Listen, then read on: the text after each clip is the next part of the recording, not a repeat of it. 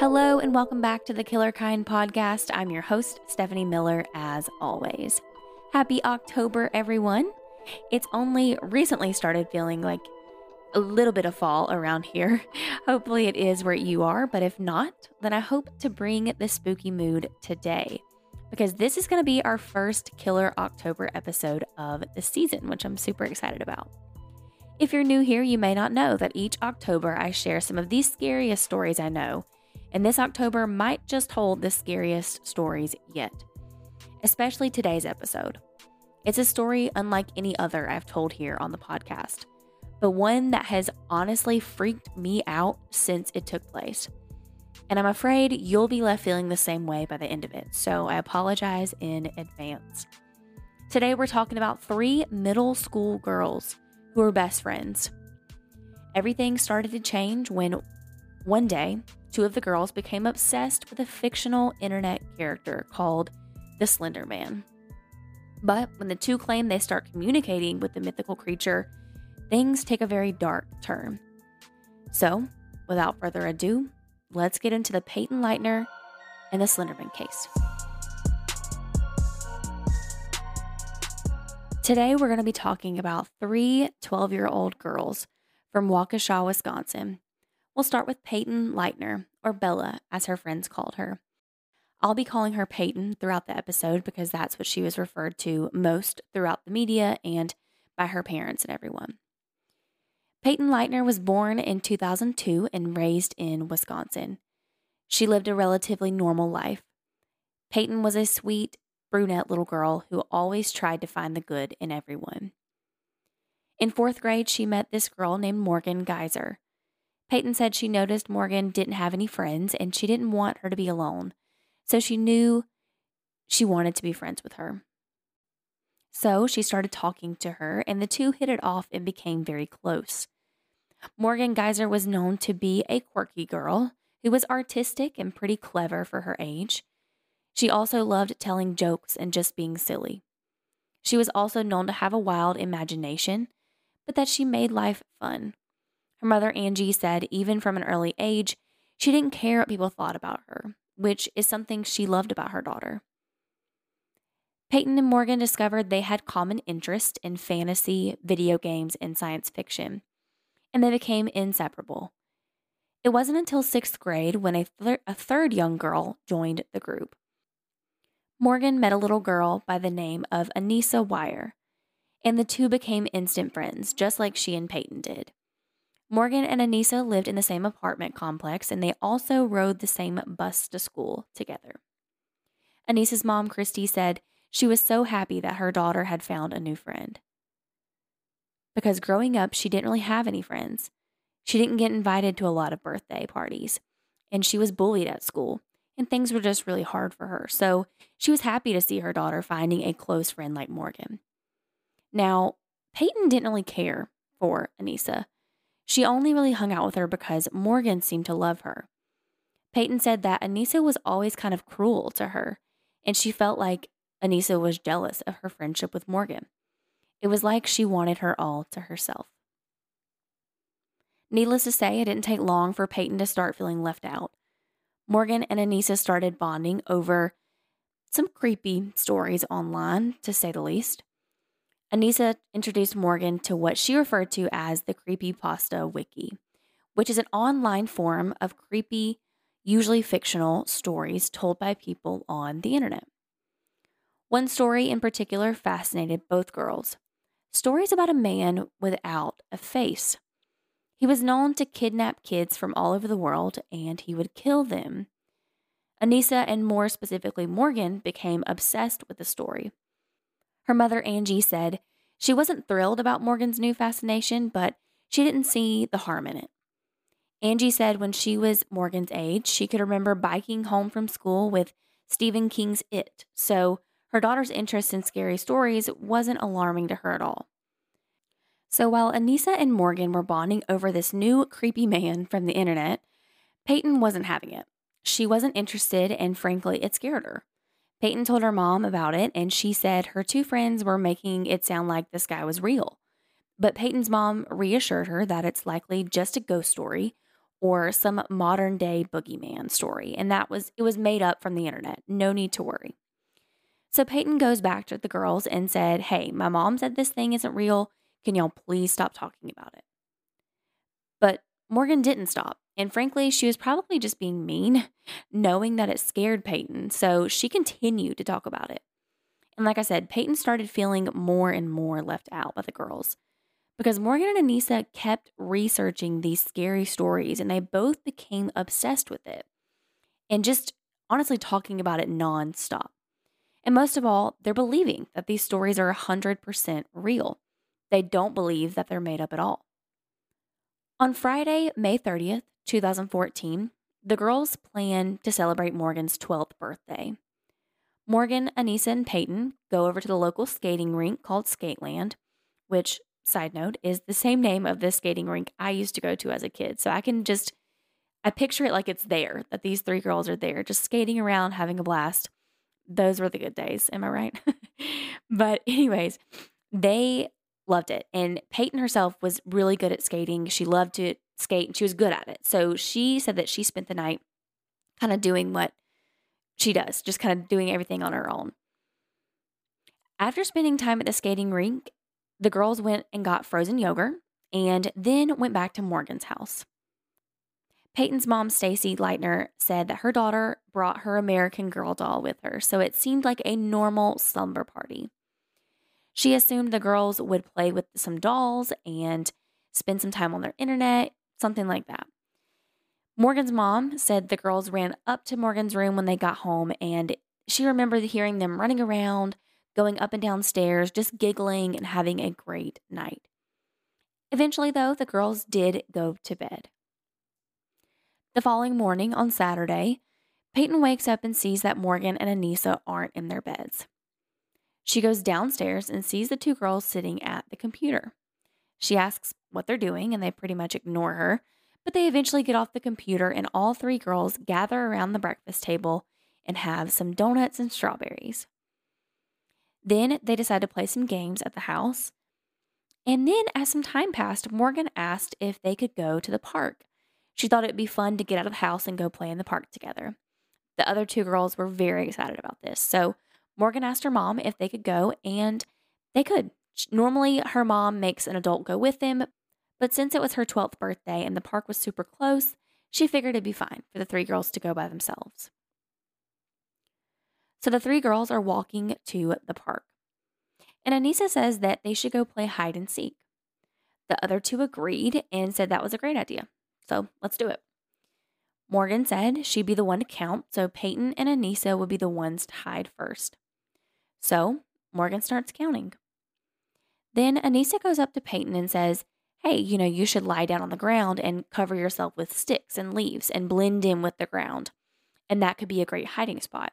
Payton was like, yeah, of course, great idea. So let me do that. She lays down and she starts covering herself with leaves and sticks. Then all of a sudden, Morgan pops up out of nowhere, surprising Payton. But Payton looks closer and she notices something chilling. She sees that Morgan is holding a kitchen knife. Payton likely didn't have much time to process what was really happening here, but as soon as she spotted Morgan with the knife, Morgan jumped on top of her, supposed best friend, and starts stabbing her. Not just once or twice, but she ended up stabbing her 19 times. At the time, Anissa was standing there next to Morgan, watching it happen. Some reports claim that Anissa was holding Payton down while she was being stabbed by Morgan, but either way, she was purposely letting this happen and honestly seemed to encourage it, and we'll get into that later. Once Morgan stopped, the two took off, leaving Payton to die in the woods. Now, what's crazy was that Payton wasn't dead. She was able to come to and she gets up using trees to kind of help hold herself up, and she stumbles her way trying to find a way out of the woods. And luckily, she does. She makes it to Big Bend Road. She sees a man on his bicycle and she's able to flag him down. Greg Steinberg was the man that said he saw this little girl crawling out of the woods that Saturday. Normally, he takes a different route, but for whatever reason, on this day, he decided to take this route in particular. And thankfully, he did. Greg said he came across this young girl who appeared to have been stabbed. He said he quickly got out his cell phone and his hands were shaking, calling 911. He told the operator that he found a little girl with blood all over her, and it looked like she had been stabbed. Greg said he offered the young girl water and told her that help was on the way. He said she told him that she was having trouble breathing. When Officer Dan Klein with the City of Waukesha Police Department got the call, he heard that a 12 year old girl, again, had been stabbed at the end of Big Bend Road. Detective Tom Casey, who would end up working the case, said when he first got the call, his initial thoughts were, that's not really what this is. You know, maybe this young girl probably scratched herself or fell off her bike, something like that. He thought there was no way a 12 year old girl got stabbed, but he could not have been more wrong. When Officer Klein got, the, got to the scene, he could see Payton lying down in the grass. He said she wasn't moving very much, and he asked her if she was okay, and she said no. He said the closer and closer he got to the girl, the more and more blood that he saw on her. The officer asked, Who did this to you? And she said, My friend Morgan. The officer asked where this happened, and she said, In the woods. It seemed like they were probably trying to keep her talking to keep her mind off the pain and to make sure that, you know, she stayed alive, you know, stayed with him. But at the same time, the officer was trying to figure out what is happening here. He asked her if she knew what she had been hurt with, and she said a knife. They asked her how long the knife was, and she held up her hands, kind of showing the length of the knife. And he said it ended up being the length of the blade, not including the handle, which was about four to five inches long the officer said that when the EMS got there, Payton was starting to fade in and out of consciousness. So they knew they were running out of time and had to hurry. When she arrived at the hospital, they planned to do emergency surgery. And as the doctor was looking at her injuries, he was surprised she was even able to move after sustaining such significant stab wounds, let alone stumble her way out of the woods for help. He noticed that she had some pretty deep wounds on her arms and legs, but the biggest issue was that there were two stab wounds in her torso that hit two major organs, causing significant damage to her liver and stomach. Then there was one major puncture wound that went straight towards her heart. Payton would later find out that if the stab wound would have been just one millimeter deeper, the width of a human hair deeper, she would have died in a matter of a minute or two. Detective Michelle Trussoni meets Payton and the paramedics at the ProHealth Waukesha Memorial Hospital. The detective knew she needed to speak to Payton as soon as possible, just in case she did pass away. Just like she told Officer Klein, Payton confirms that her friend Morgan stabbed her while they were in the woods, and she was able to confirm that her other friend Anissa was there as well. So, after speaking with Payton at the hospital, Detective Trussoni leaves the officer leaves with Officer Klein, and the two head straight to Payton's house to tell her family what has happened. When they arrived at the Leutner home, Payton's mother, Stacy, was there with Payton's brother. And Stacy said she knew something bad had happened to someone she loved because that's the only reason a detective and a uniformed police officer would come to your house on a Saturday morning. But she had no idea what was about to be said. She said they asked her if Payton was home, and she told them no. They asked if she was at a sleepover the night before, and she said, yes, she was. She was very confused. Then they told her that her daughter was alive, but that she had been stabbed multiple times.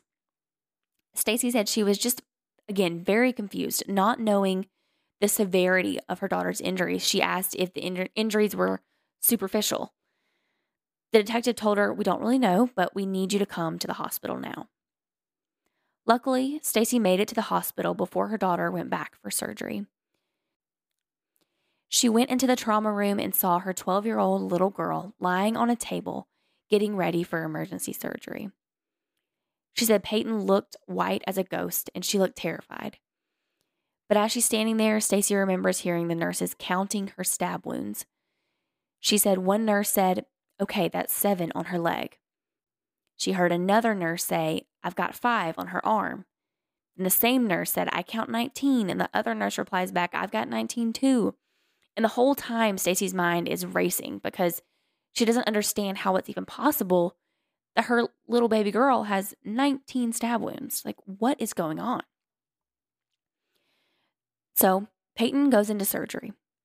In the meantime, detectives are trying to track down Morgan Geyser and Anissa Weier. Detective Tom Casey said they go to Morgan's house first, and her mother Angie answers the door. The detective asked where her daughter was, and she told him that she was at the nearby park with two of her friends. They searched the house, and Angie was trying to find out what happened, but all they would tell her was that there had been an incident at the park and one of the girls were hurt. Now, at this point, there was a police presence at the park, and eventually the neighborhood uh, in the surrounding area would be on lockdown. Now, when detectives arrive at Anissa's house, it's just her dad, and he tells them that she too was at a sleepover the night before and she hadn't made it home yet. Their home gets searched as well, and there's no sign of Anissa. Now everyone is panicked. You have one parent whose daughter is in emergency surgery after being stabbed. Then you have two parents whose daughters are missing. Detective Trussoni said, We were all thinking, were these girls injured? Like these other two girls, were they injured? Were they okay? And what's the meaning of all this? Did this really happen? This turned into a massive manhunt for the two young girls. There were lots of people on the ground looking for the two, and then there were helicopters overhead as well. They had canine officers out, and everyone was just frantic. Detective Casey said they had even reached out to the media, given them all the information they had up until that point, trying to locate the girls. At some point, Anissa's mom, Christy, calls Detective Casey and tells him that she had actually found her daughter's cell phone, and what she saw was haunting. On Wednesday, May 28th, Anissa made a note in her phone that said, quote, This is my final wish to those who care. Do not grieve my absence, but remember me for who I was. I love and cherish you all and wouldn't do you harm.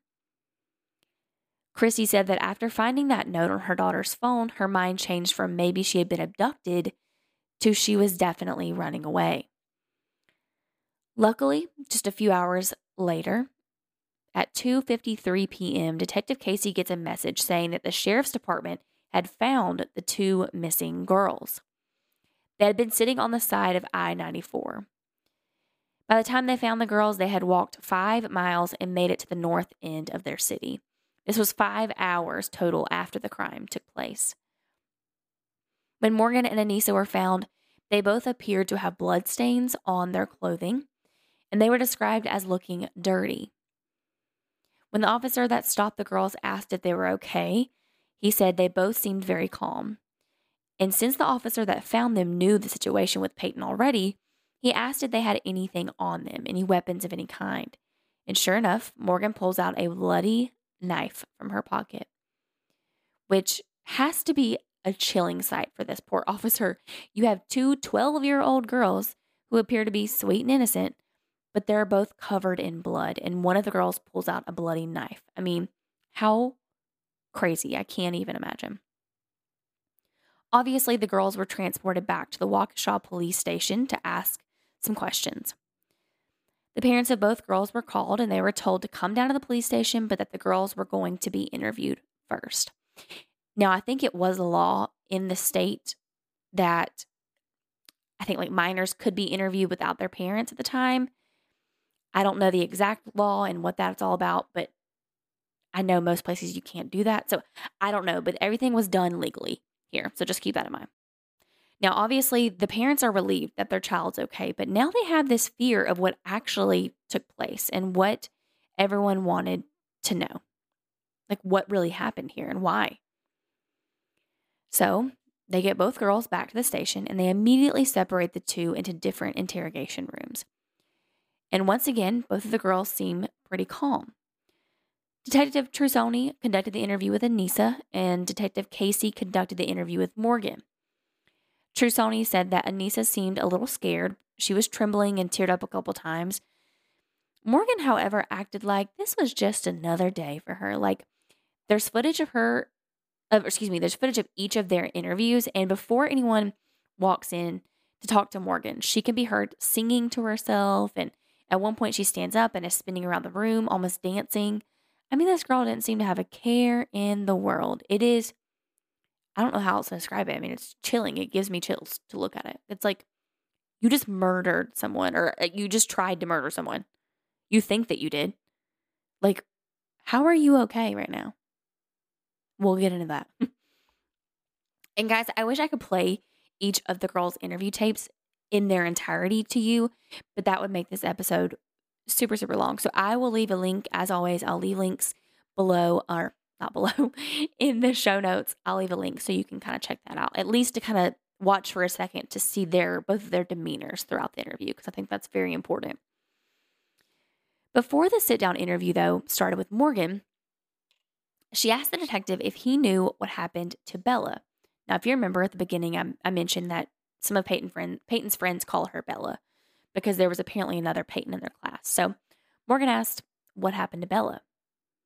And the detective told her that he didn't know, but he knew she had been taken to the hospital. Morgan had been laying her head down on the back of a chair at that point or before she asked the question. And she said that or when he said Payton had been taken to the hospital, her head popped up so fast and she shook her head really quick, like she was confused and shocked. Then she immediately said, What? Then she said, I was just wondering. Like, I promise you, just like that tone right there. I was just wondering. Creepy. This girl is scary in and of herself, let alone everything else we'll talk about. Now, this is where things start to get weird as if they haven't already. Let's start with Anissa's interview and what she had to say about everything. So, Anissa is asked to start from the beginning, and she certainly starts from the beginning. She starts by talking about the internet page called the Creepypasta Wiki and how there's this story about a faceless man who averages between 6 to 14 feet tall. He can apparently change his height depending on the situation. She said that he has like these tendrils, I think is what she called them, that he comes out of his back that he can like strangle kids with or like grab kids with, which is a terrifying sight. She said that he is a man that preys on children. She said she and Morgan started reading all about this guy called the Slender Man, or just Slender, as she often referred to him as. Now, I'll get into who the Slender Man is for those that may not have heard the stories, but let's keep going with Anissa's interview for now. So, she said that back in December or January, Morgan came to her and said that they should become the Slender Man's proxies. She explains that these are servants of Slender. If you Google Slender Man's proxies, which I don't recommend it, it says the theory behind the name proxy is entities or people who are under the influence or control of the Slender Man. They act based on its wants and needs. It's suspected that proxies do the actual physical work for Slender Man such as creating and manipulating objects, destroying and leaving evidence, creating videos and responding on Twitter, and influencing victims as needed. Now, supposedly, if you become part of the Slender Man's army, if you want to call it that, you get to live in his mansion, which is where the girls explained they were going after they killed Payton. Supposedly, the mansion is located in the Wisconsin's Nicolet National Forest, and that's where they were headed. Now, before we go any further, you're really probably wondering who this Slender Man is, right? Well, let's take a break and talk about the Slender Man.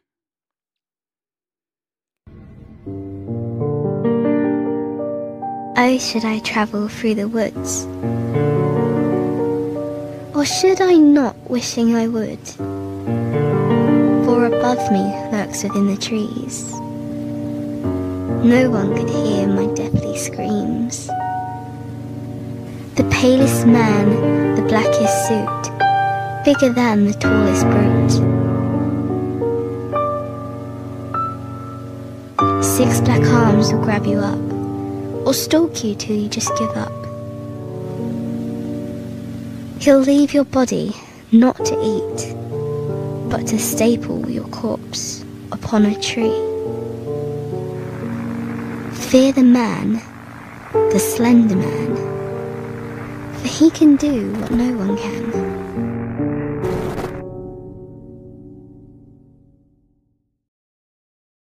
The Slender Man is a fictional supernatural character that originated from a creepypasta internet member created by Eric Knudsen, a user on the Something Awful forum. The fictional entity was created on the forum in 2009 for a Photoshop paranormal image contest. Eric depicted the Slender Man as a thin, unnaturally tall humanoid with a featureless white head and face, wearing a black suit. But here's the kicker it's not just a creepy image. The creator of the Slender Man built a whole story around him, claiming that the entity was known to stalk, abduct, or traumatize people, particularly children. In one of the two photographs he posted, it was a black and white photo, and this appeared to be a real photo with several teenagers walking towards the camera, it looked like. And behind them, you can tell there's a tall, faceless figure wearing a black suit. It's a little grainy, so it's hard to tell what this thing really looks like, but that's the point. It was made to look like something is there, maybe when it isn't. It's made to look like a real photo, too.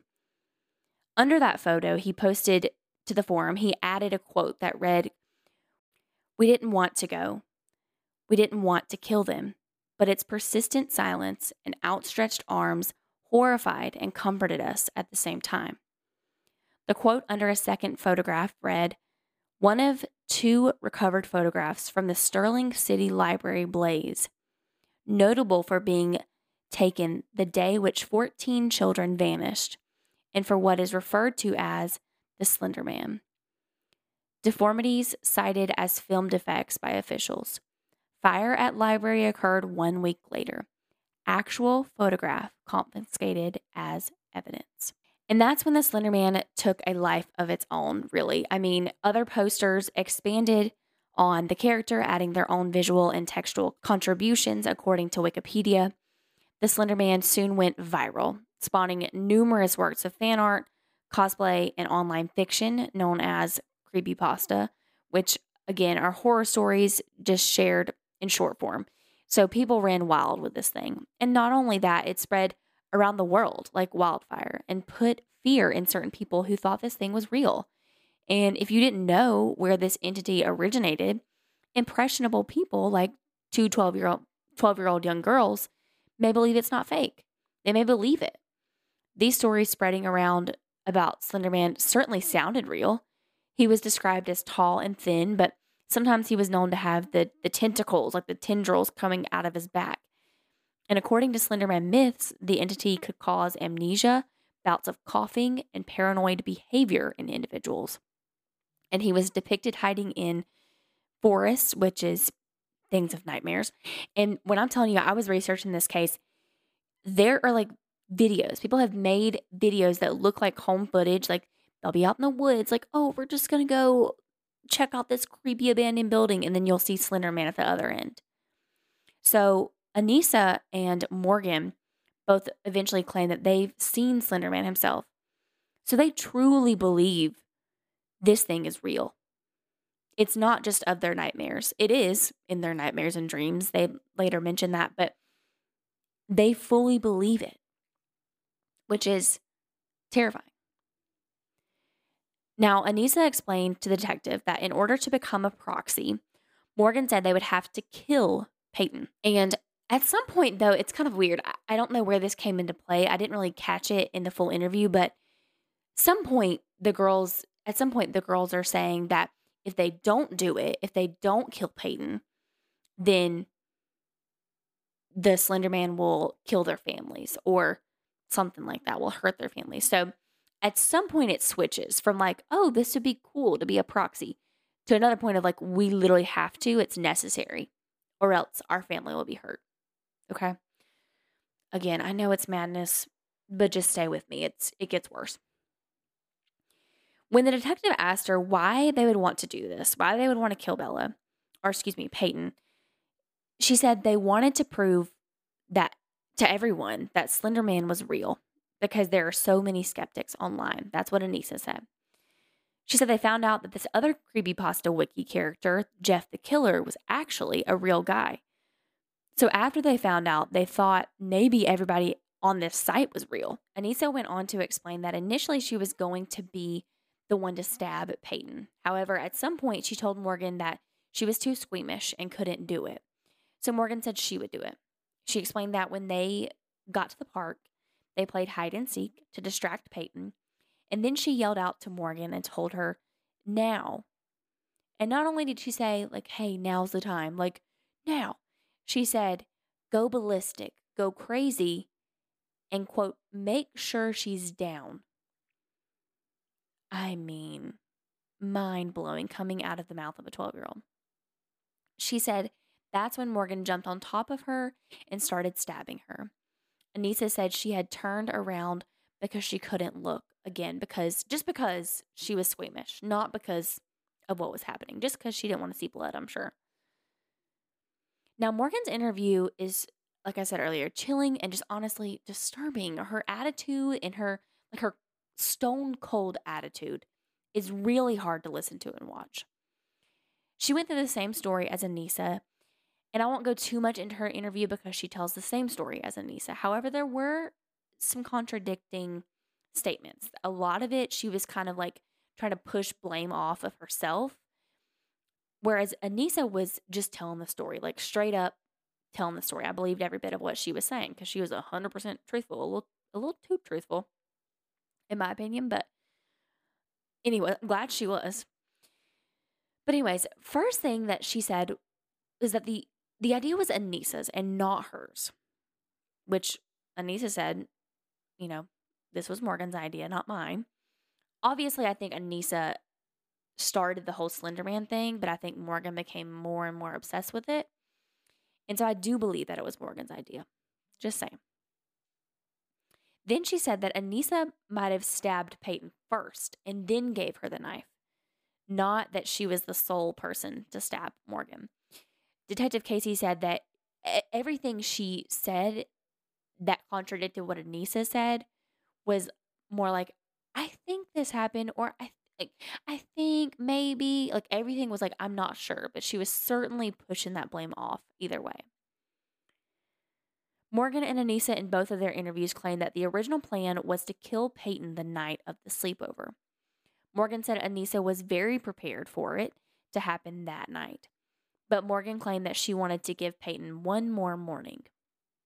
She claimed that she keep she wanted to keep putting it off forever, but that it quote didn't seem to work out like that. Then again, we have contradic- contradicting statements. Once again, Anissa claims she didn't really want to do it either, and that Morgan is saying the same thing, that neither wanted to do it. However, Morgan is the one who grabbed the knife from her kitchen before leaving the house that morning. Anissa claims she didn't know Morgan planned to go through with it until they were walking to the park and she lifts up her jacket to reveal the handle of the kitchen knife sticking up out of her pocket. When asked what she thought in that exact moment, Anissa said, Dear God, this is really happening. Now, apparently, there was a moment at the park where Anissa had the plan of killing Payton in the bathroom at the park. Morgan said it was hard to keep up with all of Anissa's plans because she, beca- she came up with several different plans. I will save you guys the gory details as to why the original plan was in the bathroom. Let's just say Anissa had done her research on the best ways to kill someone. But Anissa said Morgan started freaking out in the bathroom and Anissa had to hug her and calm her down. So that's when the plan changed and they ultimately decided to do it in the woods. So Morgan and Anissa both were charged with attempted first degree homicide. Because of the serious nature of the crime, both girls were going to be charged as adults, which is wild. I mean, they're 12 years old, but I mean, they made adult decisions and they were they clearly knew what they were doing. I mean, they had this thing planned for months and they came up with different ways to do it. So clearly they knew what they were doing. It that's not the question.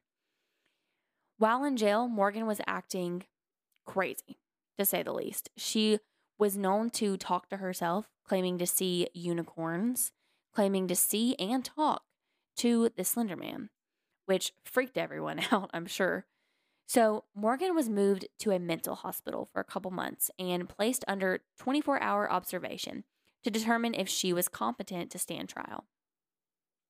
They gave her a psychological evaluation, where they concluded that she had early onset schizophrenia. And because it was early onset, the judge actually determined that she was still capable of standing trial. One side note was that Morgan's dad, I think it came out during trial, that Morgan's dad was actually diagnosed with schizophrenia at the age of 14. So, very close to Morgan's age. So, it's clearly genetic. Both girls pleaded not guilty by reason of mental disease or defect in September 2016. Morgan was sentenced to the maximum of 40 years in a mental institution instead of going to prison. Her legal team has since been trying to get her released. As recently as May 2023, earlier this year, her legal team filed a petition for conditional release, according to TMJ4, a local news station in Milwaukee. However, it was withdrawn in August of this year. Anissa pleaded guilty to a lesser charge in 2017 of attempted second degree homicide. In September 2017, a jury found her not guilty by mental disease, and she was soon committed to 25 years in the Winnebago Mental Health Institution in Oshkosh, Wisconsin. However, in July 2021, a judge ruled that Anissa no longer posed a substantial risk to herself or others and was granted her conditional release that her legal team had petitioned for. After this, she was released but was required to wear an around the clock GPS monitoring device and remain under supervision of case managers until she turned 37. But once again, Anissa was left was let off the hook. I mean, she's got a good legal team, that's all I'm saying. On September 12, 2023, a judge removed the GPS stipulation. That means that Anissa is now just as free as me and you listening to this podcast right now, which is a little scary, but she did write a letter claiming to be, you know, very sorry, like she's learned her lesson, you know, a very apologetic letter in understanding this the severity of the situation and that she understands that it was all just fictional and she would never do it again. You know, that that old thing. As for our victim in this case, she is alive and well. Payton Leutner is living in Tampa Bay, Florida. She obviously has to live with physical and emotional scars from that day.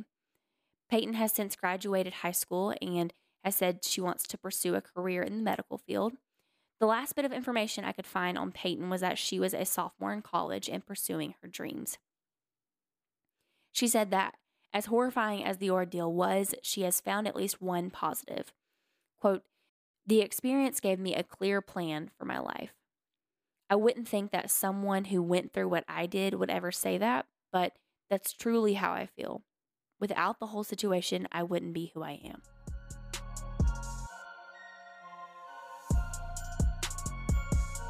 Wow. And that is the end of our case today. What are your thoughts? I mean, terrifying, am I right? Two seemingly innocent 12 year old girls plotted for six months, essentially, to kill their best friend. And they actually tried to stab her to death. I'm just mind blown. But luckily, by the grace of God, Payton survived. As always, I want to know your thoughts on today's episode, so be sure to head over to the podcast Instagram or Facebook page to leave your thoughts there. And guys, I wanted to share a new segment um, at the end of these episodes. I love kind of interacting with you guys, and I want to kind of give you guys an opportunity more often to interact. So I shared something to the Facebook page and the Instagram story. Now, I apologize to those that commented under the Instagram story. I'm an idiot. and I did not save your responses. I don't know why I thought I was going to be able to go back and look at them. I could not. So I apologize. If you have them, I'm probably going to do this again next week. So please go back and comment, or excuse me, DM me or reply back to the story, and I will actually screenshot it and save it next time. Please forgive me. So I only have just a couple to share with you guys today. But last week I asked if anybody wanted to share some of their biggest fears. And I had a couple responses, and I know I had several more on the Instagram page, and I'm so sorry. Um, one is from our listener, Chris. He said, Mine is something crawling on me in the dark, and I can't see what it is. yeah, tell me about it. That, oh, like chills. That is my biggest fear. Like something I don't know what it is. I've definitely, I know we've all had that moment where it's like, it might just be like the bed sheet that like moves and it rubs across your leg, leg and you like freak out. Yeah, I've been there, done that. So I get that, Chris. That's a good one. Another one is from um, my husband. I actually remember him sharing with it, which he just made a joke. One of our favorite movies is The Replacements. Shout out if you know what that is. I know my mom listens to this and she loves that movie. It's because of her that I love that movie. But one of the biggest, one of the questions in that movie is, you know, like what is one thing you fear the most or what's your biggest fear? And one of the guys says quicksand. And he's talking, you know, somebody's like, oh my God, yeah, like quicksand, yikes, like that sucks. Like that's so scary. And that is scary. But he's talking about like in the football game, which I can't quote it, so I'm not going to. I can quote most of the movie, but I can't remember exactly what he says there. So that's a good one. Quicksand or just like the feeling of like you're drowning and and just, you know, kind of losing yourself. Something like that. Then we have one from Christian. He said, failure. He said, I know that's not something I should fear, but it's there every day in my head. And I and I commented back and I said, I don't want you to ever think that, you know, you should feel like you should feel like you're a failure. Don't ever think that. He also said, I know that it seems like I'm weak, but and that I shouldn't fear that, but I told him, look, we all I think feel like we all feel that. And failure is a scary thing, I think, for all of us. I mean, hey, I started this podcast three years ago. I didn't plan on being successful with it, but the fear of completely like crashing and burning and failing at this was a fear too, because, you know, I'm kind of putting myself out there, but, but it's been fun and it's worked out. So I think as long as you continue to work hard, you're never going to fail. I mean, even if things don't work out like they're supposed to, that doesn't mean you failed at it. It just means it didn't work out the way you're supposed to, and you just move on to the next thing and you move on to what you're supposed to be doing. So, thank you to everyone that replied and commented. And again, I'm sorry for being a complete idiot and not saving the ones from Instagram. I will do this again next week and be sure to comment um, your biggest fears there if you have any that you want to leave. And if you're somebody from the Instagram that left one there, please come back and um, and comment the same thing. And I'll be sure to shout you out next time and I'll apologize again. but that is going to do it for me here this week. Guys, I'll be back in two weeks with the next Killer October episode. Until then, stay safe and happy Halloween. Bye.